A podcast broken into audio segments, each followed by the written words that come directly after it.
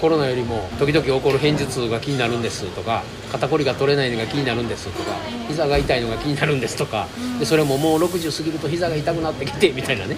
年齢にしたりとか、いやもうパソコン仕事やりすぎてますから目が痛いんですとか、なんか理由を探してダメ探しをして、いやどっかいい薬ないでしょうか、どっかいいお医者さんいないでしょうか、いいサプリメントないでしょうかって一緒なんですよ。それコロナどうしましょうって言うてんのと一緒なんですよ。近所の親切そうなお医者さんに行ってもいいですよね、参考意見として。だけどまた別のお医者さんに行ってもいいですよね。あるいは民間療法の整体師さんのとこ行ってもいいですよね。でそうやっていろんな人のとこ行ってみて客観的な意見を聞くっていう、でそれで本来の自分の在り方のところに戻ろうっていうやり方ですよ。やり方があるとすればね、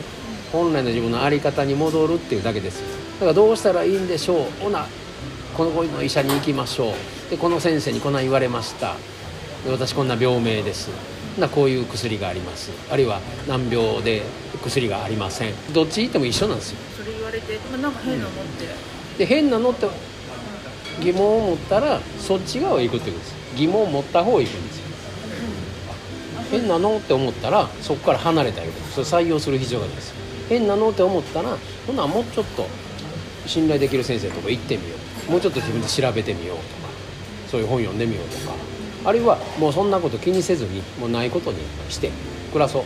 うでもいいわけですよ。で頭痛と思ったらあまた次目が痛なるとか、その関連づける必要がないですよ。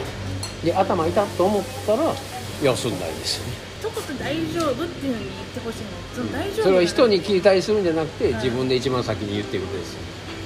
大丈夫、自分でだ罪悪は持たないということです。自分で自分をいじめてるから、自分で自分をダメにしてるから、そのダメを外側から指摘されますよ。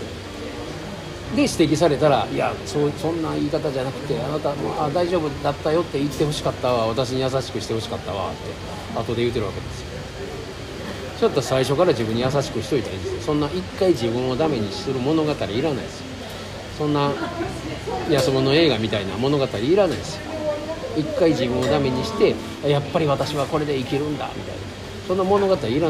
ですよ。で頭痛と仕方がないんですを結びつけてるわけです。だけど世間のルールからしたらそれダメですよね。全部自分の中の物語、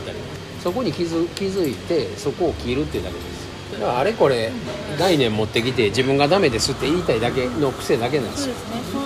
で全部一緒なんですよ。全部そのパターンなんですよ。だからそこに気づいたら問いを変えたらいいわけですよ。ああこれどっちでも私かっこいいしかないんやな、やめてもやめんでもかっこいいしかないんやなだけです。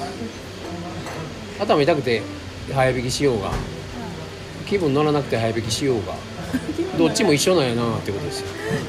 理由じゃないですよ。自分の感覚だけですよ。いや今日帰りたかったから帰りましただけですよ。でもそんなことも言う必要がないですよ。そんなこと言ってはいけないみたいなことも言ってみたいですよ。本来の自分のからの言葉やったらそのままストレートに表現してみたいんですよ。それで世界がどう変わるか見てごらんですよ。本来の自分を出した時、黒豹やったらかっこよくにしかならないですよ。どんな自分を出したか、それを表現すること自体が、その表現する内容じゃなくて本来の自分をそのまま出すっていうこと自体がかっこいいですよ。ほんならもうストレートな人生ゲームが展開されますよ。ややこしい物語いらないですよ。一回自分を落として人にこうしてほしかったですみたいなことを言うて、人に文句言うてみたいなややこしい映画いらんのですよ。